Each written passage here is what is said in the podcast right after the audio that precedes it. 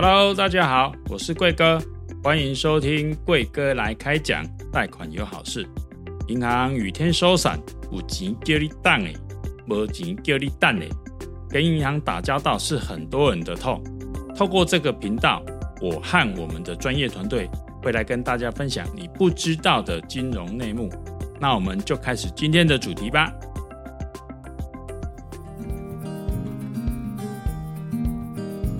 好，我是好事代房贷经理张颖如。大家好，我是好事代房贷经理周景光。这星期最热门的新闻时事就是政府打炒房出重拳，延宕了将近一年的平均地权条例，现在立法院已经开始审排审了哦，要赶在明年的元月一月十三号会期结束前要通过修法。那今天我们要跟大家分享的主题就是“狼来了”还是玩真的？平均地权条例是否真能落实居住正义呢？警方最近这个平均地权条例的这个修正案然后引起大家很大的回响，这样子。嗯、那它有出五大重拳，是否真的能够落实居住正义？嗯，我觉得还是保守看待。嘿，因为台政府打炒房也不是一天两天的事情了。嗯，对呀、啊，啊，好像房价是越打越高，就是房地合一税这一房地合一税啊这些东西一出来，结果没有想到还是房价一直在往上爬。这两年涨多少，大家应该心里都。都都知道啊，嗯，对啊，所以其实真正能够达到什么程度，我觉得难度看情况啦。我我真的没有办法，没没有办法能够很有信心的去看待这个部分了。就是说近期啊，政府打房的这个动作频频啊，哈，主要是因为央行随着联准会它有多次升息嘛，那再搭配就是说各样的打房的政策，的确有成功的稍微让房市。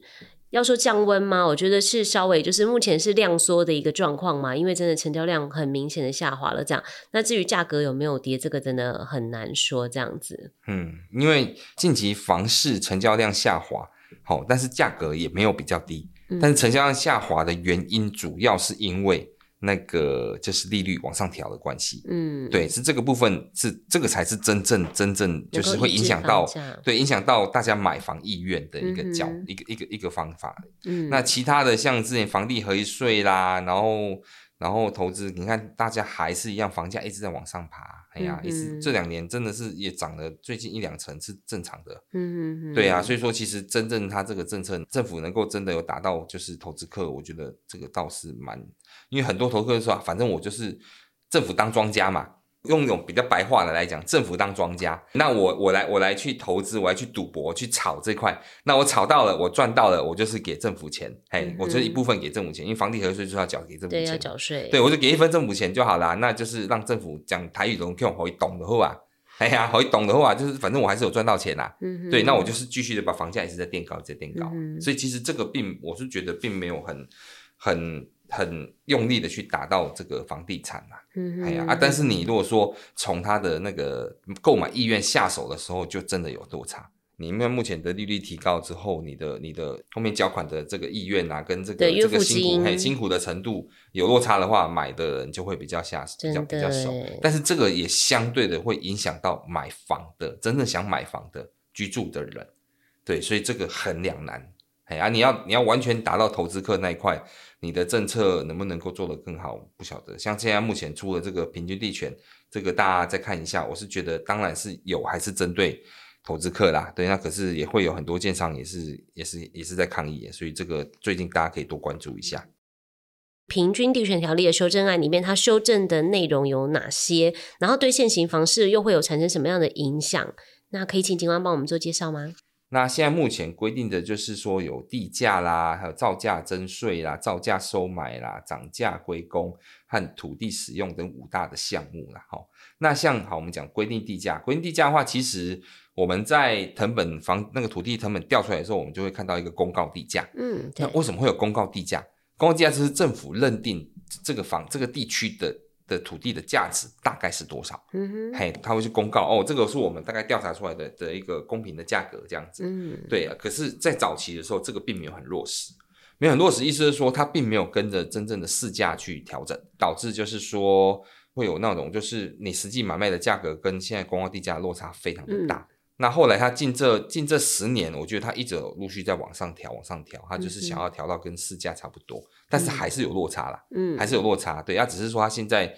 他现在就是说他现在规定就是要定制这种公平的价格，每两年会执行一次，也确保这个价格合理，他们会去参考近这一年的买卖的价格，嗯，嘿，这样子去评估。对，那第二个叫造价征税，其实就很简单啦，就是按照你的那个土地的确实的价格，然后他去征收地下税。它也是一样，就是它要先把地价规定出来，嗯、嘿，然后然后再造价来去征税。其实这个两个其实是感觉上是一体的。嗯，那造价收买，嘿，这个部分就蛮特殊的，它其实就是有点像是，有点像是在就是比如说可能是公共建设，它要征收你的土地的时候，它是照你的就是市价来去收买，嘿，然后或者是说用一些基于一些公益用途啦，修正低报限值啦，然后均衡。私人土地持有的数量等等目的，然后去造你的造价，去跟你的那个跟你购买土地，嗯、哼你还不能拒绝，嗯，也是这样子。对，那最后就是说涨价归公，这个就之前就一直在讲涨价归公涨，其实涨价归公一直都有在实行，嗯，就是所谓的所谓的增值税。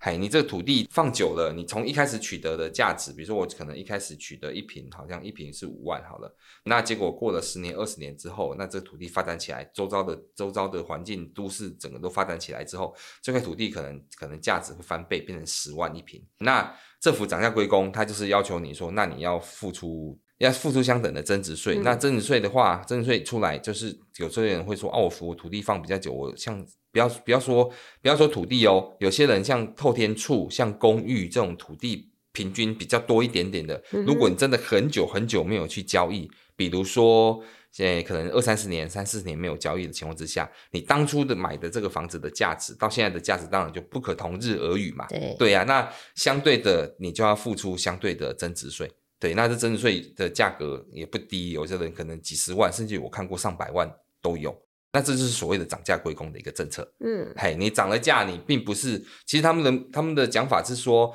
你周遭这个周遭的环境、都市的发展起来，导致你的你的房价有在往上爬，但是这不是你个人功劳，嘿，这是整个社会的功劳。所以取之社会，用之于社会，你必须要给社会把这你的那个增值的部分一部分要拨给社会，所以会会有增土地增值税，这个是一定会有的。土地增值税在什么时候会没有呢？就是说，假如你土地增值税很多很多很多，那如果说你只要土地或者是房子，房子有含土地来去移转，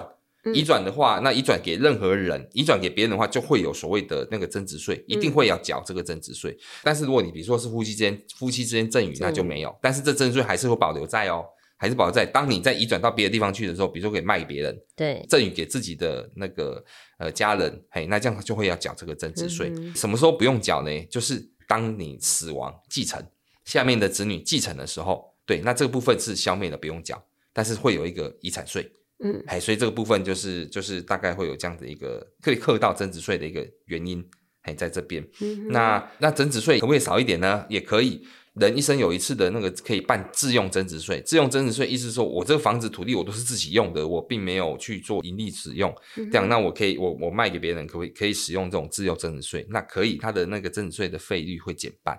对，这也是啊。其实这个部分就是洽询你你买卖房子的代数，他会跟你说。嗯哼，对对对，交给专业的人士就对了。是啊，是。对，由此可见，平均地权条例的存在啊，就是为了要避免在自由经济制度的一个运作下，土地过度集中在少数人的手中。好，那为了稳定市场，所以政府将有限度的介入，哈，控管土地交易行为，来达到一个供需价格的平衡，还有公众的利益。那我们请警官帮我们介绍一下，现在平均地权条例修正案有五大重点，可以吗？哦，当然 OK 啊。现在土地其实跟房子一样，都是属于刚性需求，而且土地它就是有那些，你人会一直增加，嗯，对啊，你居住的面积一直扩张，可是你的土地就只有那些，所以有人家中国人最常讲的有土私有财。嗯嘿，就是这样。我我现在目前土地越多，我就是越赚钱。对，对，因为因为因为人的话，这个需求只会增加，不会减少。嗯哼。那所以说，呃，近年来确实是有一些人把这些部分当做土地啦，还有房子啊，把这部分当做是他的炒房炒作的工具。是。对对对对，让让让那种房价一直在往越往上爬，一直往上垫，往上垫。那真正想要买房的人都买不起。之前我记得好像新闻有报嘛，就是。一个人好像要买在台北买房子，要不吃不喝三十二十几年、十几年、二十几年，嘿，才能买到房子。好辛苦哦。对呀、啊，房价真的太高了。哎呀，真的是太夸张了。所以这次有修法的这个五大重点啊，里面有包含，就是说限制换约转售，还有就是明定炒房相关的法则，嗯、管制司法法人购宅，好、嗯，还有建立检举奖金制度，以及纳管解约申报登录等事项。对啊，其实像比如说第一条哈，限制预售屋及新成屋的换约转让跟转售。这个其实就是红单呐、啊，哎呀，红单呐、啊，红单或者是换约这样子。对。那早期就是明定说这种东西其实有点私底下。其实我们如果真的有去有去认识这些投资客的话，应该都知道他们他们这种换约的很很猛哎、欸，嗯，哎，真的很猛。有时候一次买预售屋，可能讲预售屋，他们这样有很多那种卖房子的那种，就是哎那个叫做诶销售员，嘿，他们在卖房子的时候，他们其实都有手手上都有口袋名单。对。对，口袋名单就是哦。我知道说，我有哪些哪些客人，他是专门在买卖房子、在炒房的，嗯、对，在这种红单转让的。那我接到一个新案的时候，我第一时间先找他们。对代销的部分，代销都会有一些。哎呀，对，就我找他们，然后哎，你你你买几间，你买几间这样，真的他们都买哦。而且因为你一开始只是下定而已，其实需要的资金没有很多，你可能一间可能可能就是三十万、五十万，还可能二十万、三十万就可以下定了。那而且比较早期的话，其实你可以选到就是比较好的，对，户数比较好的，对对对对。那当然他们就有这种口袋名单，然后就去找这些人来投资。那他们只要买买买几间之后，那这中间在。房子在买卖的过程当中，对，那可能就是买的人吼，他可能前面的先占到比较好的采光好的啦，楼层，对，楼层啦、视野啦这种比较好的，那后面的一定要进真正进来要买房子的人，他发现抢取不到这几间的时候，那这时候代销的人就跟他推，会跟他推销，哎。我有认识投资客，他们现在手上几间是当初一开始他们就买好的，嗯，那你要不要要不要选择这几间来看看？那价钱可能会比较高一点，可能会加价个五十万，嗯，还加价个五十万、六十万这样子，一百万这样子就可以让他来转让给你这样子。对，那所以说这叫红单转让，那就会造成就是说这些人他只是他，我们讲实在话，这叫买空卖空，嗯哼，嘿，房子都还没有盖好，他已经先帮你把。他已经先先定下来了，然后他把这个定的这个、嗯、定的这个资格再转让给你，然后加价上去卖给你。嗯、对，那他这样子可以转手可以赚个五六十万。当然他还要给代销一些一些介绍费啦，对，一定都要。还有税金啦。后来就是有这些这些很乱象，导致房价越垫越高，越垫越高，越垫越高的情况之下，那现在买的人越来越来越买不起，然后就是有钱的人在那边玩这些东西，所以才会有这种所谓的红单转让禁止。哎，禁止换约转售，或者是让与跟转售这样子，他就是要担心说会有这种这种状况发生。以前的话，吼，像他们像之前房地合一税出来的时候，他们就可能要就是会有课税的情况，比如说你红单转让，房房地房地合一税已经已经规定过一次了，你要红单转让就要课税。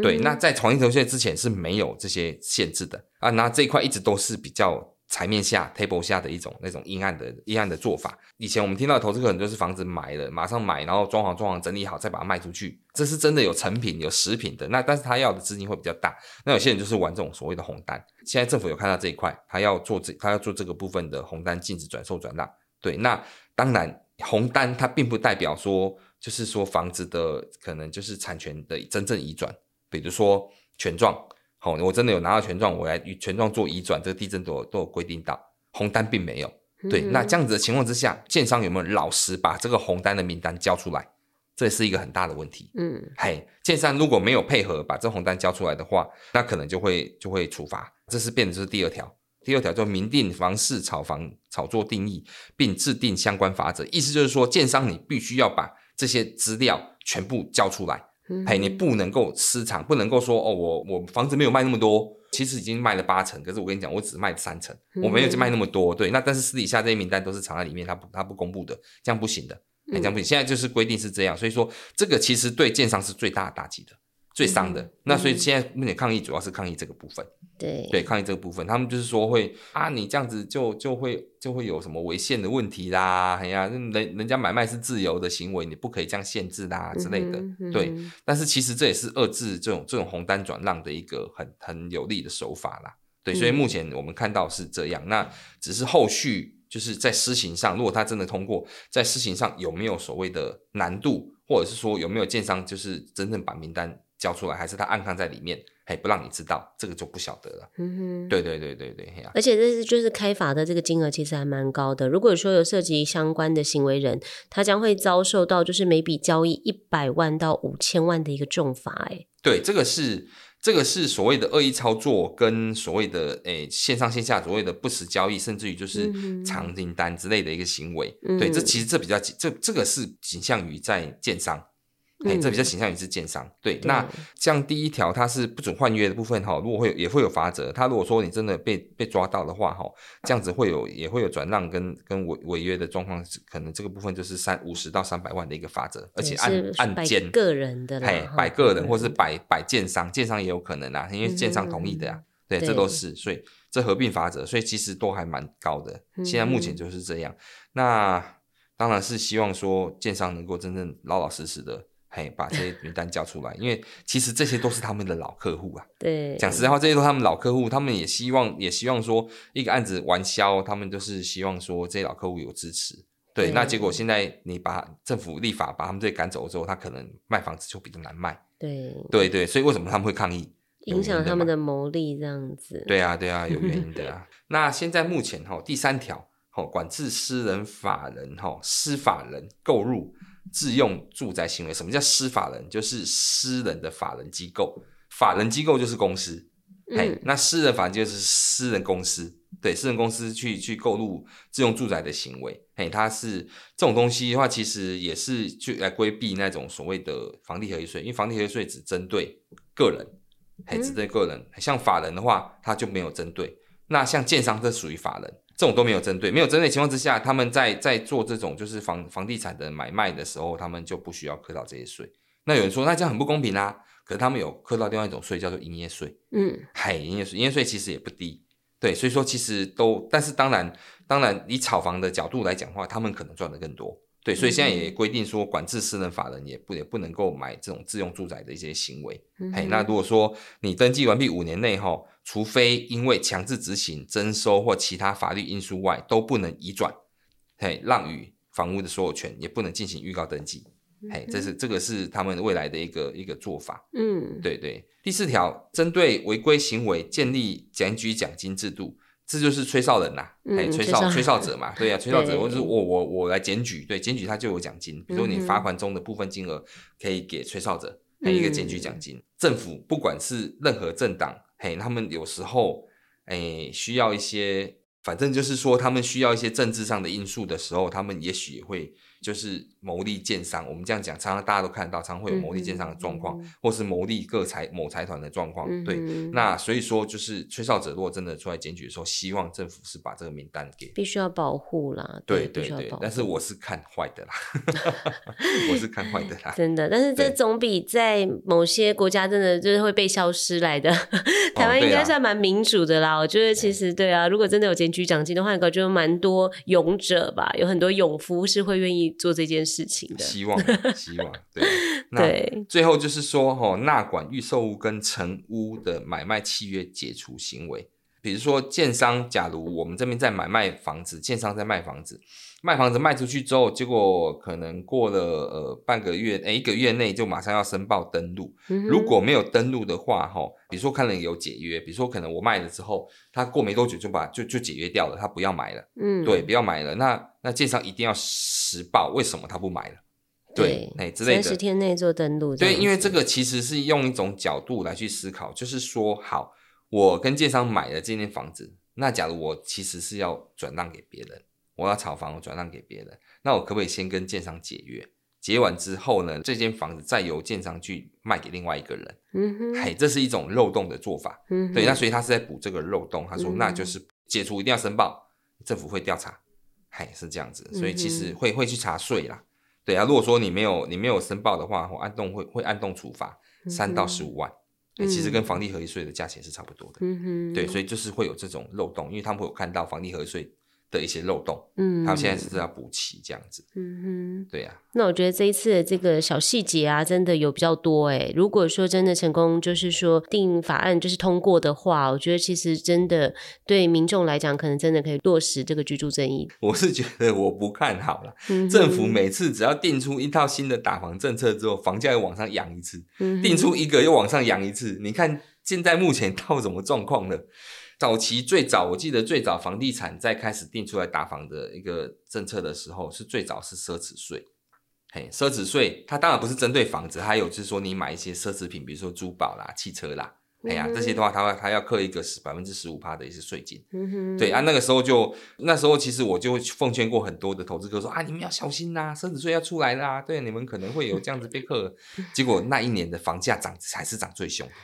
因为大家都垫上去啊，对，对啊，大家都垫上去啊，反正我奢侈税，我投资客有奢侈税也没关系啊，我就是把我要卖要要要政府课出来的税，我我多垫一些给政府嘛，嗯哼，哎，就是这样子，所以就房价整个往上爬了一波。那后来后来这中间起起伏伏，后来又像那个房地合一税出来的时候，房地合一税出来的时候，吼，那大家想说啊，糟糕了，那这样的话是不是一定会被课到税啊？结果这个政策一出来之后，房价又涨了一波。在前两年，大概应该要知道，对，房价又涨了一波。这两年涨涨多凶？那所以说，那现在新的政策一出来之后，其实有点瑟瑟发抖，感觉啦。嗯，其实不难发现，就是说政府在打炒房的重点啊，大多都是着眼在就是说抑制短期的一个房价炒作啦。嗯，对呀、啊，那他们主要就是说，希望投资客不要再做一些短期的一些加价交易啊，然后来从中获取一些利润这样子。那我是觉得说，这一次的这个平均地权条例的这个案子啊，我看啦，我觉得也是比较倾向于就是可能真的是打短线炒房的一个状况啦。本来就是这样的。对啊，那就是这个可能需要比较多的时间，让我们的听众朋友这边来慢慢做观察，这样子。上有政策，下有对策。嗯哼，哎，一直都是这样啊，就是就是上有政策，下有对策啦。我们这样讲，就是政府当然是希望说，因为现在房价这个东西是第一民怨，嗯哼，嘿，这个一直以来都是房地产这个东西，其实在早在很早很早很早以前，那时候就有所谓的乌壳瓜牛，有没有？还大家还记得吗？嗯、也许比较老一辈的人知道啦，就是乌壳瓜牛运动啊。那时候就大家很多人都买不起房，买不起房子，对，结果到现在已经二三十年过去了，嗯哼，请问大家买得起房了吗？好像更难哦，对呀、啊，好像更难哦。所以说，其实这就是这就是政府的一个难题啦。那房价为民怨之首啦，对，嗯、那他推出这个东西，当然是希望说能够真正的遏制房价。可是，其实眼观看过去，各国嘿都有在做做这种调控房价的一个动作。可是，其实最终还是回归到市场机制啦。嗯、台湾的房价，我们这样看过来，民国七十年那时候，七十几年那时候开始涨起来。那时候可能台湾正在发展的时候，嗯，那时候大家都听过一句话，就是台湾挤英卡榜嘛，嗯，哎、钱很多，钱很多，对，热钱很多，所以说大家都买，都疯疯狂炒房买房这样子，嗯、所以那时候其实八十几年那时候有一波房价，嘿，那房价就是我听过最多就是投资客诶、欸、翻了七倍七次，就今天买，今天今天买，明天卖，今天买，明天卖，一直垫垫垫垫了七次，都七次都是投资客在买卖，那最后的那个白老鼠。就是卖不出去的那个白老鼠，那就那就很惨了。那那时候房地产真的确实已经到一个高峰，后来就泡沫化了。对，那主要泡沫化的原因也是很多因素，包括说九二一地震，嗯、包括说 SARS，包括说对金融海啸这些这、这些全部加起来的时候的一个结果。对，对，那房价整个往下掉，掉到一个谷底。掉一个谷底之后呢，大概在九十几、九十二年、九十三年、九十四年那时候，慢慢慢慢爬起来，嗯、对，慢慢房价慢慢慢慢的回稳。那时候就造就有很多投资客，因为投资客就是趁趁便宜捡嘛，嗯、对，像那种法院拍卖啊，然后在那边捡捡那种就很便宜便宜的房子，对啊，你卖一间赚一间，卖一间赚两间的都有，不用怀疑，真的有，我都看过，的对，真的有。所以说，后来一直到现在，房价已经走到走到现在已经一个高点了，甚至于比民国七八十年那时候的一个高点还要再高，嗯、对，还要再高。其实这是已经是一个，也是一个警讯的啦，哎，真的已经到了一个蛮高的点。但是现在目前看起来，并没有所谓的国内的那个房市来讲，并没有看到什么黑天鹅，嗯哼，就是没有看到什么会让房价掉下来的因素啊，嗯哼，对啊，因为以往都是遇到一些比较大的，除非啦。除非阿共真的打来了啦，嗯、对啊，如果阿共没有打来的话，其实目前看起来是没有没有掉下来的。因为台湾经济还算稳定，这样对，还算稳定，大家都还蛮淡定的，嗯、真的。前阵子不是什么那个演习吗？对啊，大家都还很淡定啊，看起来就是马照跑，舞照跳啊，对啊，鱼照钓啊，对啊，这样就很淡定，很很稳定。所以说，其实倒还没有很看起来很有波动的一个状态，嗯、只是现在目前因为房地产银行那边的那个利息升息的状况之下，导致。买方真的一定会有考虑啦，那但这个这个不叫真的打房，这个其实其实真是限缩到所有买的人，不是只有投资客这一块，嗯，是所有买的人都开始考虑了，因为你房你的那个利率往上爬，付出的成本就比较多嘛，付出的金额比较多的情况之下，就会考量，对对，要不要买房子，还是继续租房子呢？嗯哼，对啊，所以其实希望这次平均地权条例真正能够好好的把二次房价的的功用发挥出来啦，对，让这些。投资客真的能够消失。对，看到这些条款，都觉得哎、欸，真的还蛮不错的、哦。他们在就是建立这些条款的一些细节上，我觉得都还蛮不错，还建立了这个吹哨人的制度，这样子。好，所以嗯，嗯，即将就在今年的十二月二十一号，他要登上立法院的一个谈判桌了。那就让我们大家期待一下，就是说是否能够顺利通过三读。嗯，希望说各方讨论啊，能够定夺，能够达到大家都赢的一个状态。对，拿拿下居住正义的一个全新里程碑，这样子。谢谢大家今天的收听，我是好时代张映如，我是好时代周景光，谢谢您，我们下周再见。